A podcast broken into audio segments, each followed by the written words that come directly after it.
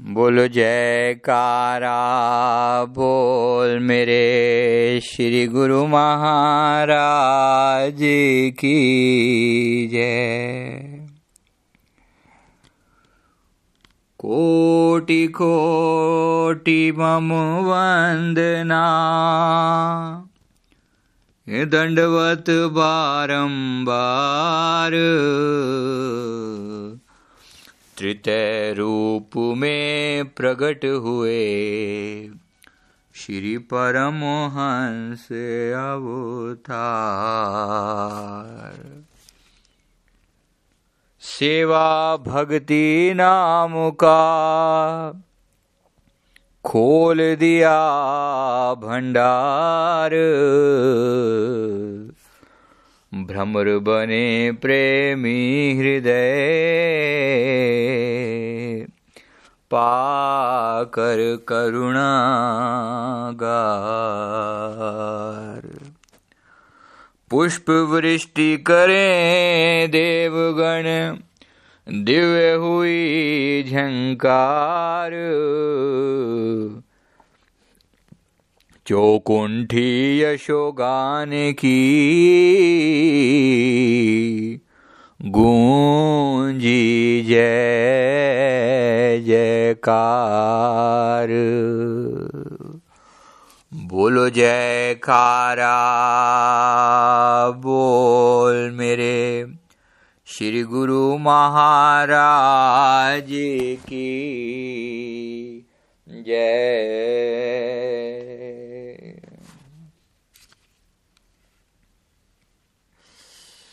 सौभाग्यशाली गुरुमुख मंडली आज तेरह अप्रैल को हम अपने परम आराध्य, परम इष्ट देव, प्रेमा भक्ति के अखुट भंडारी, करुणा, दया और सेवा की साकार मूर्त श्री श्री 108 श्री स्वामी वैराग्यानंद जी महाराज श्री तृतीय पातशाही जी की पावन जन्म दिवस, अवतरण दिवस हम मना रहे हैं। इस उपलक्ष्य में सारी साध संगत को बारंबार लाखों लाख मुबारकबाद हो। बोलो जयकारा, बोल मेरे श्री गुरु महाराज की जय।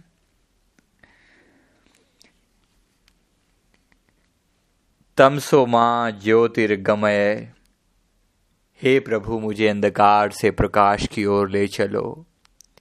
जीवात्मा की ये पुकार गुरुमुखो सदा सदा चलती आई है, क्योंकि अंधेरा किसी को अच्छा नहीं लगता। प्रकाश को सभी पसंद करते हैं। प्रकाश हमारा मूल स्वभाव है। हमारी आत्मा की मांग है।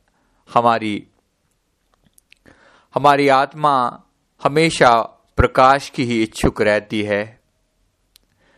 संसार में में जब मोह माया का अंधकार छाने लगता है तो परमहंस, सतगुरु इस सृष्टि में हम जीवों के कल्याण के लिए, परमहंसों का ये अवतार इस सृष्टि में, जैसे परमात्मा की साकार ज्योत के रूप में हुआ है।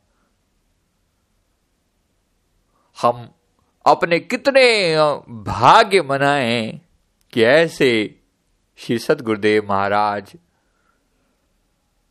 हमें अनंत जन्मों के भाग्य कहें या उनकी अनंत करुणा कहें कि हमें ऐसे प्रभु से हमारा मिलाप हुआ है, जो नर रूप में साक्षात परमेश्वर हैं।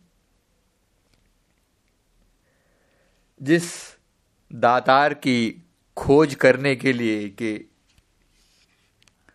जिनके बारे में बेनती करते हुए महिमा का बयान करते हुए फरमाते हैं, राम अनंत अनंत अनामा, अज सचिदानंद पर धामा राम अनंत अनंत अनंता, खंड अनेक एक श्रीकंता। यथा अनंत राम भगवाना, तथा कथा कीरत गुण नाना। हरि अनंत हरि कथा अनंता, कहें सुनहि बहुविधि सब संता।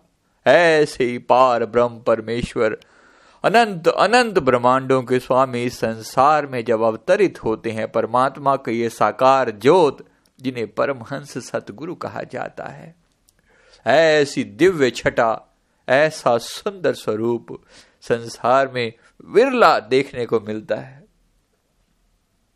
कि प्रेम भंडारी सतगुरु, प्रेम स्वरूप सुहाए, अनुपम सुख से भर दिया प्रेम अमीय बरसाए। ऐसा प्यारा सुंदर रूप इस धरती पर आया। कहते हैं कि मेरे प्रभु जी का स्वरूप इतना प्यारा था कि वो जब रास्ते से गुजरते थे ना तो माए जो हैं अपने बच्चों के मुख ढक लिया करती थी कि कहीं इनकी सुंदर दृष्टि इन पर पड़ जाए तो बच्चे दीवाने होकर उनके पीछे भाग जाया करते थे। ऐसा दिव्य आकर्षण था मेरे प्रभु जी के सुंदर मुखारविंद में। श्री तृतीय पाशाही जी महाराज जी के रूप में परमहंसों की ये तृतीय ज्योत संसार में अवतरित हुई। मेरे प्यारे प्रभु जी का अवतरण जो है, तेरह अप्रैल सर अठारह सौ अट्ठानवे, बुधवार के शुभ दिन जो है, वो प्रभु जी ने अवतार धारण किया। इनके पूज्य पिताजी श्री बेलाराम जी और हमेशा जो बहुत ही सीधा और सरल उनका स्वभाव था, जैसे ही श्री प्रभु जी ने संसार में अवतार धारण किया तो एक दिव्य शोभा थी। एक महाप्रकाश उस कमरे में फैल गया क्योंकि सृष्टि के नायक जो संसार में अवतरित होते हैं तो चाँद सूरज की शोभा तो सहज ही प्रभु जी के मुखारविंद के ऊपर जो है ना झलक रही थी। तो कहते कि प्रभु जी, जिस समय अवतार धारण किया तो एक चक्र जो है श्री मुखारविंद पर सुशोभित था। गोलाकार प्रकाश जो है ना नज़र आया, जो वहाँ पर लोग बैठे थे, जो स्त्रियाँ वहाँ पर बैठी थी। सभी आपस में बात कर रहे थे कि कोई चमत्कारी महापुरुष हैं जो इस संसार के कल्याण के लिए शायद अवतरित हुए हैं। उस कमरे में सुगंध फैल गई, जहाँ पर प्रभु जी ने अवतार धारण किया और इनके पवित्र माथे पर मणि जैसा प्रकाश हुआ करता, हुआ था। तो माँ, माता जी ने ना इनके मुखारविंद को एकदम से ढक दिया ताकि किसी कि नज़र ना लग जाए। तो श्री प्रभु जी का बालपन भी इसी भाव जैसा हमने इनके जो सुंदर मुखारविंद पर जो झलक थी उसी प्रकार इनके श्री चरण कमलों पर और कम कर कमलों पर भी पूर्ण महापुरुषों अवतारी महापुरुषों जैसे चक्र चिन्ह थे। तो प्रभु जी ने अप, इनका जो बचपन जो है छोटे छोटे बच्चों के साथ लीलाएँ करते हुए जैसे त्रिलोकीनाथ भगवान श्री कृष्ण के बारे में हम सुनते हैं कि वो लीलाएँ किया करते थे। प्रभु जी, उसी प्रकार बचपन में बहुत सारी लीलाएँ, बहुत सारी लीलाएँ प्रभु जी किया करते थे। कभी कभी तो बिल्कुल चुपचाप रूट कर बैठ जाना, कभी किसी टीले के पास बैठकर अपने आप ही अकेले बैठे हुए हैं और परम आनंद में मग्न हैं। कभी अपने आप, अपने शरीर पर धूल जमा कर बैठ जाया करते थे। सारे शरीर पर धूल रमा लेते थे। तो बड़ा अजीब सा लगता था कि कभी तो फकीरी वेश धारण कर लिया और कभी शहनशाह बनकर बैठ जाया करते थे। ये महापुरुषों की अनुपम लीला होती है। महाप्रभु फरमाया करते थे कि उनकी जो फूफी जो थी, उन्होंने उनकी बचपन में बड़ी सेवा करी। तो कभी तो सम्राट बनकर विराजमान हुए हैं और कभी बदन पर धूल जमा लिया करते थे। तो जब सम्राट बनकर बैठे हुए थे, एक बार विराजमान थे तो उनकी फूफी जी ने इनसे पूछा कि भाई, आपको तो यही चीज़ शोभा देती है कि आप सम्राट ही लगो। तो प्रभु जी ने फरमाया कि न केवल सम्राट बनना अच्छा है और न केवल फकीर बनना अच्छा है, हमें तो शहनशाही फकीरी से काम है। हम शहनशाही फकीर बनने के लिए आए हैं, हम शहनशाही फकीर हैं। महाप्रभु की ये जो दिव्य वचन थे, सारा जीवन पर हम जब दृष्टि डालते हैं उनके पवित्र अवतरण पर, कि देखिए पूरा जीवन जो है ना वचन सार्थक रहे। हमेशा शहनशाही फकीर। कभी मौज में आए तो शहनशाहों के भी शहनशाह लगते थे और मौज में आए तो फकीरी रूप धारण करके। प्रभु जी, अनंत अनंत लीलाएँ करी, बहुत सारी लीलाएँ। जैसे समय आएगा तो इनके बारे में और विस्तार से और चर्चा करेंगे। बचपन से ही ऐसा दिव्य वैराग्य था, हमेशा जैसा उनका पवित्र नाम है वैसा ही सदा से संसार के प्रति ऐसे आम बच्चे होते हैं, खेलने कूदने में उनकी, उनका जीवन होता है।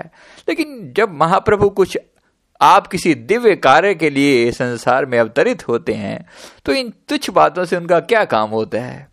दिव्य लीलाएँ करते हैं, मौज में कभी आ गए तो संसारी बच्चों के समान खेलने लगे, और अपनी निज मौज में आए तो महापुरुषों की जो दिव्य स्वरूप में जाकर अपने निज रूप का आनंद लिया करते थे। गुरमुखो, महापुरुषों के जो जीवन है, हमें पुनः पुनः अपनी तरफ़ इशारा करते हैं कि हम भी, क्योंकि उस कुल मालिक परमेश्वर की ही अंश हैं, हमें भी अपने ही भीतर उतरना है। तो महाप्रभु, श्री तीशी पाशा जी महाराज जी, उस समय में जब छह सात साल की इनकी उम्र थी तो घर से भागकर भागने का प्रयास किया करते थे। बार बार इनके घर वाले रोकते थे कि क्या कहाँ जाते हो? तो कहते हैं कि मैं फलाने टीले के पास ना वो कोई चीज़ भूल आया हूँ। उसको ढूँढने जा रहा हूँ।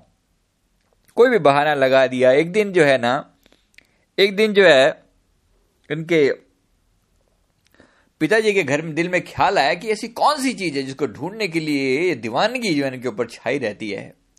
महापुरुषों की कौन सी चीज़ होती है वो? महापुरुष जो है ना, अपने निज रूप को निखारने के लिए, संसार के लिए, प्रकट करने के लिए, अपना दिव्य रूप की साधना जो है ना करते हैं। साधना उनको क्या ज़रूरत है? क्योंकि जिन साधनाएँ, जिस प्रियतम को पाने के लिए साधनाएँ की जाती है, वो आप परमेश्वर आया हुआ है। उसको कौन सी साधना की ज़रूरत है? लेकिन संसार के दिखाने के लिए एक समय होता है हर चीज़ के प्रकट करने का। एक समय होता है जब महापुरुष अपने लीलाएँ करते हैं। एक समय होता है जैसे जिस समय उस चीज़ को प्रकट करते हैं संसार पर तो वो समय अभी दूर था। तो इनके पिताजी ने मन में विचार किया कि देखें कि ये कौन सी चीज़ को ढूँढने के लिए जाता है। तो रात को ये जब निकलने लगे तो इनके पिताजी भी जो है ना इनके पीछे पीछे चल दिए। अंधकार भरी घनी अमावस की तरह रात थी और रात को बारिश हो रही थी। तो बारिश के समय में वैसे भी आप देखते हैं तो अंधकार और ऊपर से बारिश फिर बिजली कड़क रही है। तो प्रभु जी अपने निज मौज में बड़े प्यार से घर से निकल कर चले जा रहे हैं। इनके पिताजी भी पीछे पीछे चले जा रहे हैं। उनको बड़ा भय लग रहा था कि क्या कर रहे हैं ये। लेकिन जैसे देखा श्री प्रभु जी बाहर निकले तो देखते हैं एक प्रकाश की रेखा जो है ना इनके आगे आगे, जैसे एक पगडंडी बनी हुई है, एक प्रकाश का एक एक रास्ता बना हुआ है, उस पर ये चलते चले जा रहे हैं। ये थोड़ी देर बाद आगे गए तो कुछ पठान लोगों ने, जब ये प्रकाश को देखकर, उन पठान लोगों ने सोचा कि कोई ये, कोई मणि चमक रही है। तो उस प्रकाश को देख, देखने के लिए उनके पीछे आए जैसे इनके नज़दीक पहुँचने की चेष्टा करी तो इनके चारों तरफ़ पाँच फीट का, लगभग पाँच फीट का घेरा बन गया। उस घेरे के अंदर वो पहुँचने की कोशिश करें, लेकिन उनको, वो कभी भी पहुँच ना पाए। उन्होंने बड़ा प्रयास किया पठानों ने। पिताजी सारी लीला पीछे से देख रहे हैं। ये सारी लीला इन्होंने देखी। अब वो वहाँ जाकर श्री प्रभु जी, एक टीला बना हुआ था। वहाँ जाकर विराजमान हो गए। आँखें मूंद कर चुपचुपा बैठ गए। तो उनके चेहरे पर, जैसे ही विराजमान हुए, चेहरे पर एक दिव्य नूर उभर आया, क्योंकि जैसे अपने निज रूप में प्रभु जी प्रकट हुए तो उस समय पिताजी बड़े घबराए हुए थे। उन्होंने जो है ना अपने, इनको प्यार से इनके पीठ पर हाथ रखा और फरमाया कि, बेटा, कि जब चाँद निकला करे तो चांदनी रात में अपनी वस्तु ढूँढने आया करो। अंधेरे में कोई वस्तु कहाँ ढूंढ रहे हो? क्या ढूंढ रहे हो यहाँ पर? तो प्रभु जी मुस्कुराकर उन्होंने फरमाया कि सचमुच अंधेरा है क्या? क्या आप अंधकार में यहाँ तक पहुँचे हो?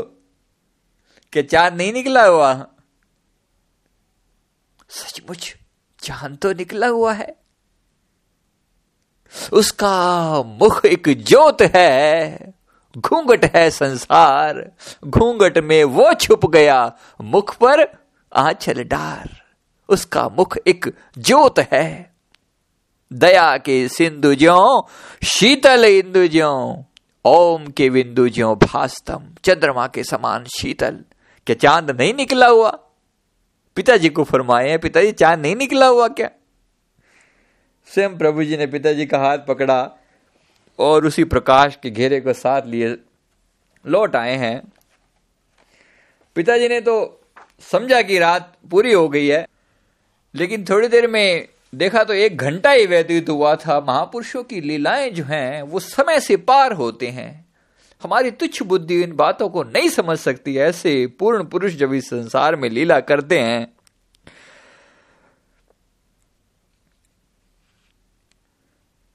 एक शायर ने लिखा है कि कहते चुंधिया गई है आँखें पर्दों को देखते ही, न जाने क्या हो आलम जब सामने वो आए। ऐसा दिव्य प्रकाश जो है, अभी तो बचपन है और ये छोटी छोटी लीलाओं से दिखा रहे हैं कि सचमुच ये महापुरुष जब अपने दिव्य रूप में प्रकट होंगे, उस समय में क्या इनका रूप होगा? अभी तो ये छोटे बच्चे की तरह से हैं और ये लीलाएँ संसार को दिखा रहे हैं।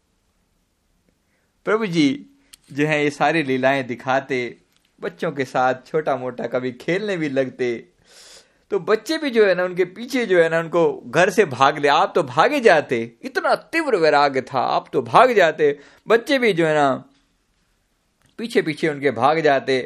तो सारे लोग जब पीछे पड़ते कि भाई क्यों आप हमारे बच्चों को क्यों ले जाते हो? प्रभु जी ने फरमाया कि मैं कब किसी को कहता हूँ कि मेरे साथ चलो। मैं तो अपनी निज वस्तु की खोज में जाता हूँ मैं तो अपनी निज वस्तु की खोज में जाता हूँ, तुम्हारे बच्चे हमारे पीछे आते हैं जो ये ढूँढने लगते हैं कि मैं क्या खोजने के लिए जाता हूँ। अभी इनकी मर्ज़ी है, अपने बच्चों को आप ही समझाओ। और सब चुप हो जाते हैं कि इनकी लीलाओं को कोई क्या फरमाए, कोई क्या बोले कि इनके आगे। ऐसा दिव्य रूप था। आप सोचिए, गुरुमुख को कभी अपने हुजूर महाराज जी को देखकर दिल में ख्याल नहीं आता, बचपन में ये कैसे दिखते होंगे? कैसा सुंदर ये स्वरूप होगा जरा अपने हृदय पटल पर उनकी दिव्य मूर्त को लेकर आए। आज जो हम इस पवित्र मूर्त को देखते हैं, अपने प्रभु जी की कौन सी छटा, कौन सी छवि जो है हमारे हृदय में प्रकट होती है। महापुरुषों के जीवन चरित्र जो है, इनका इनको याद करने मात्र से हमारा दिल जो है, जिस गुण को लेकर ये महापुरुष प्रकट होते हैं, हमारा मन उसी गुण के अंदर स्थित हो जाता है। जैसे पहले भी बेनती करी कि प्रभु अनंत हैं। उस अनंत से आप जो मांगोगे, आपको वही रूप प्रकट होना शुरू हो जाता है। आप जब ये मानते हो कि मेरे प्रभु वैराग्य की मूर्त हैं, यकीन मानिए आपके दिल में वैराग्य पैदा होना शुरू हो जाएगा। आप ये कहते हैं कि मेरे प्रभु प्रेम की मूर्त हैं, प्रेम आपके हृदय में सहज प्रकट हो जाएगा। मेरे प्रभु परम तेजस्वी हैं। मेरे सतगुरु परम तेजस्वी हैं।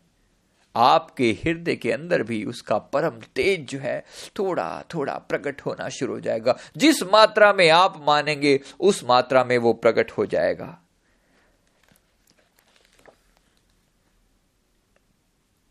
मेरे प्यारे प्रभु जी,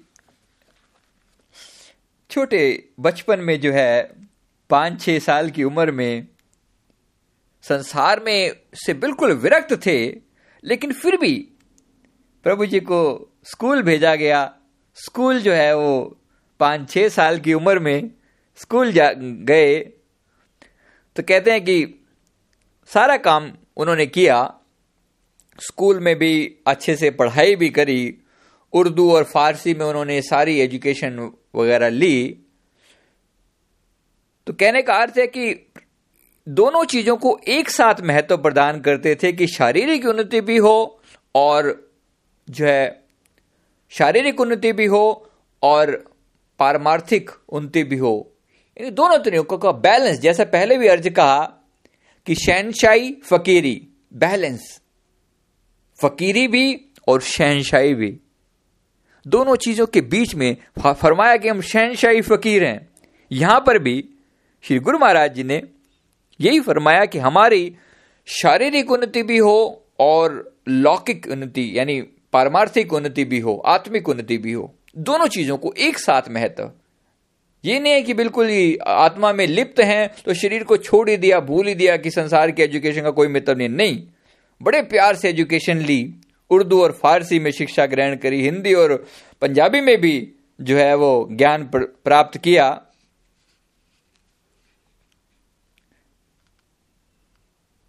ये जो है 1911-12 की बात है, जो भी हमने विनती करी 1900 जैसे अठारह में श्री प्रभु जी ने अवतार धारण किया।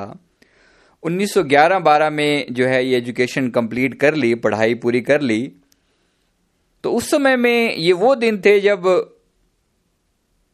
श्री परमन दयाल जी की आज्ञा से श्री दूषी पाशाह जी महाराज जी लक्की में, उनके उसी उसी स्थान के आसपास ही श्री प्रभु जी जो है सत्संग प्रचार के लिए साधु वेश में वहाँ पर वहाँ पर उन्होंने कृपा की। तो भगत साहबराम जी जो थे, वो इनके मित्र थे। श्री तीशी पाशाह जी महाराज जी के मित्र थे। तो उन्होंने कहा कि आज रात को हमारे घर में सत्संग होगा, आप भी आना। तो जैसे ही श्री गुरु महाराज जी, दूषी पाशाह जी सत्संग कर रहे थे और प्रभु जी तीशी पाशाह जी महाराज जी उस समय भगत रूप में जब उन्होंने आकर श्री चरणों में मत्था टेका जैसे ही इन्होंने मत्था टेका तो उन्होंने पहचाना कि सचमुच हमारा प्यारा सेव प्रेमी आ गया है। एक ही रूप होता है महापुरुषों का।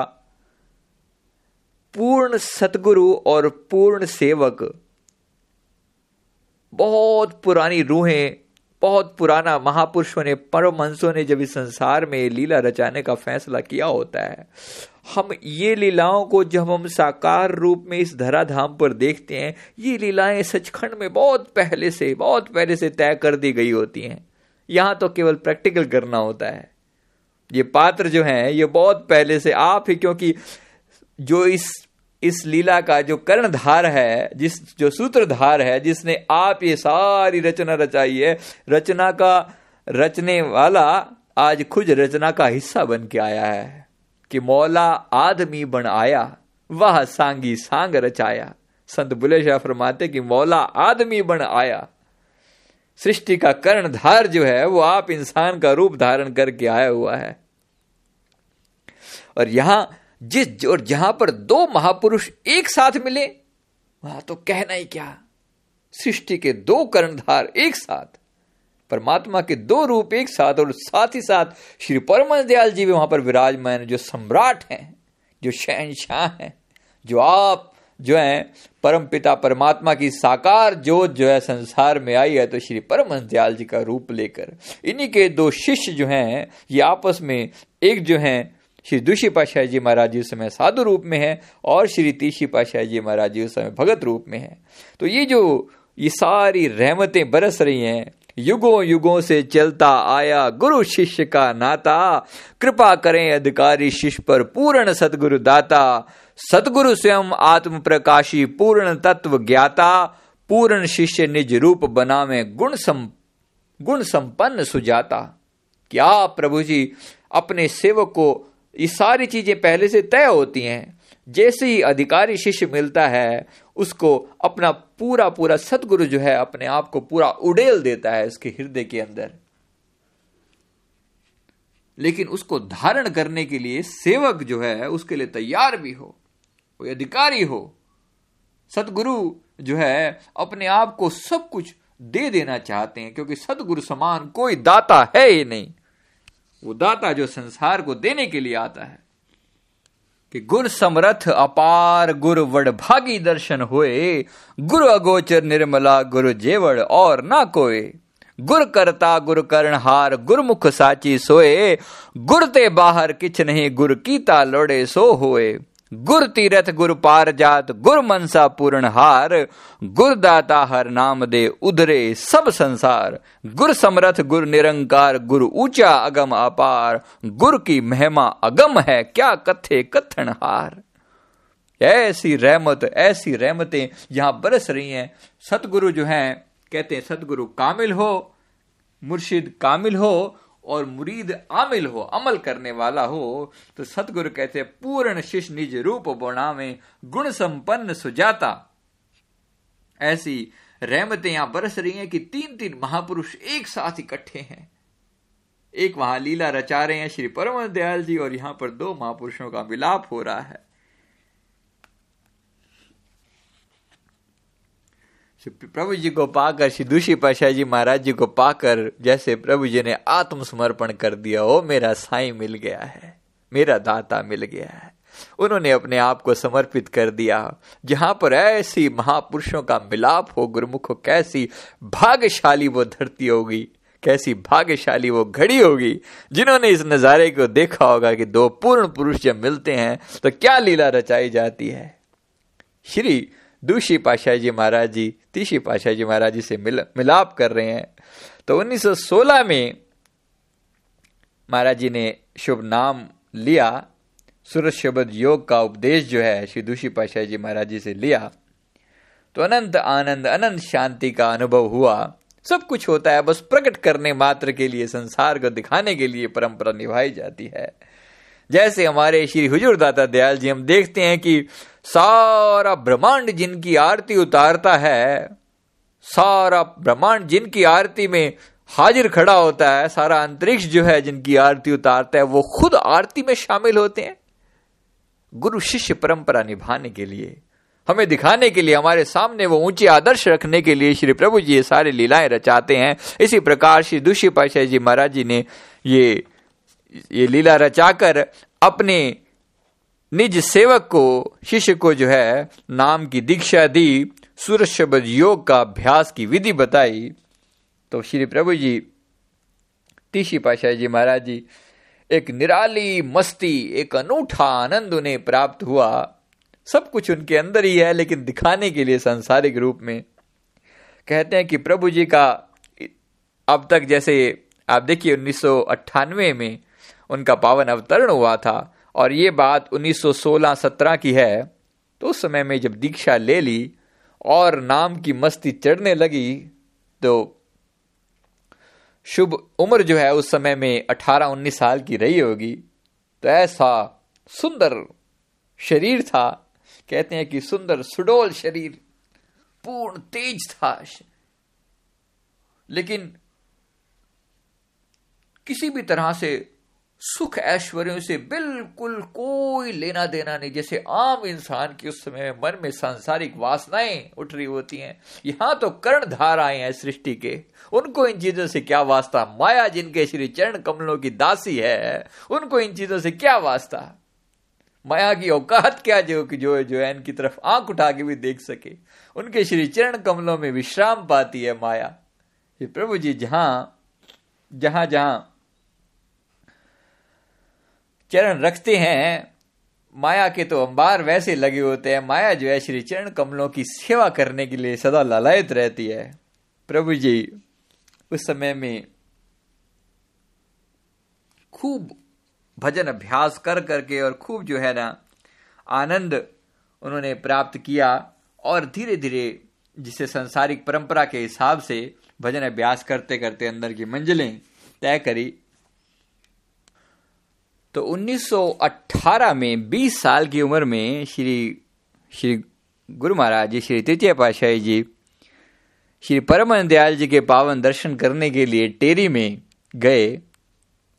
तो उस समय में सोचिए कि क्या अवस्था रही होगी कि एक और तो श्री परम दयाल जी, जो आप पार ब्रह्म परमेश्वर स्वरूप हैं और दूसरी ओर ये दोनों महान हस्तियाँ, श्री दूषी पाशाह जी महाराज जी और श्री तीसरी पाशाह जी महाराज जी एक साथ विराजमान हैं।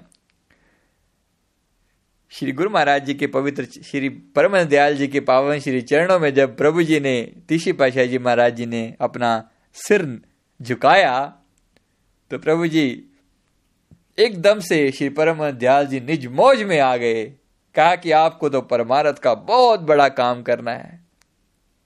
और फरमाया कि, अगर परमारथ में अब, अगर चले हो परमारथ की तरफ़ तो फिर संसार की ओर बिल्कुल भी ध्यान नहीं देना।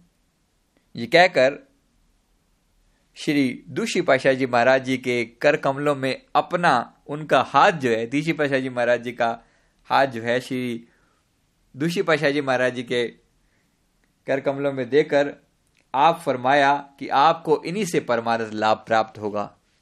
यानी रहबर की जो परंपरा थी, उसके हिसाब से कि ये आपके रहबर हैं। तो इस प्रकार से आपको इनसे परमार्थ लाभ प्राप्त होगा। ये कहकर उन्हें फरमाया कि क्योंकि कर दी जात मुर्शिद रा कबूल हम खुदादर जात शामद, हम रसूल।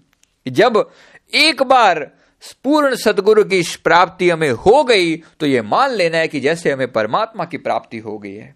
इसके बाद कुछ और विचार नहीं करना।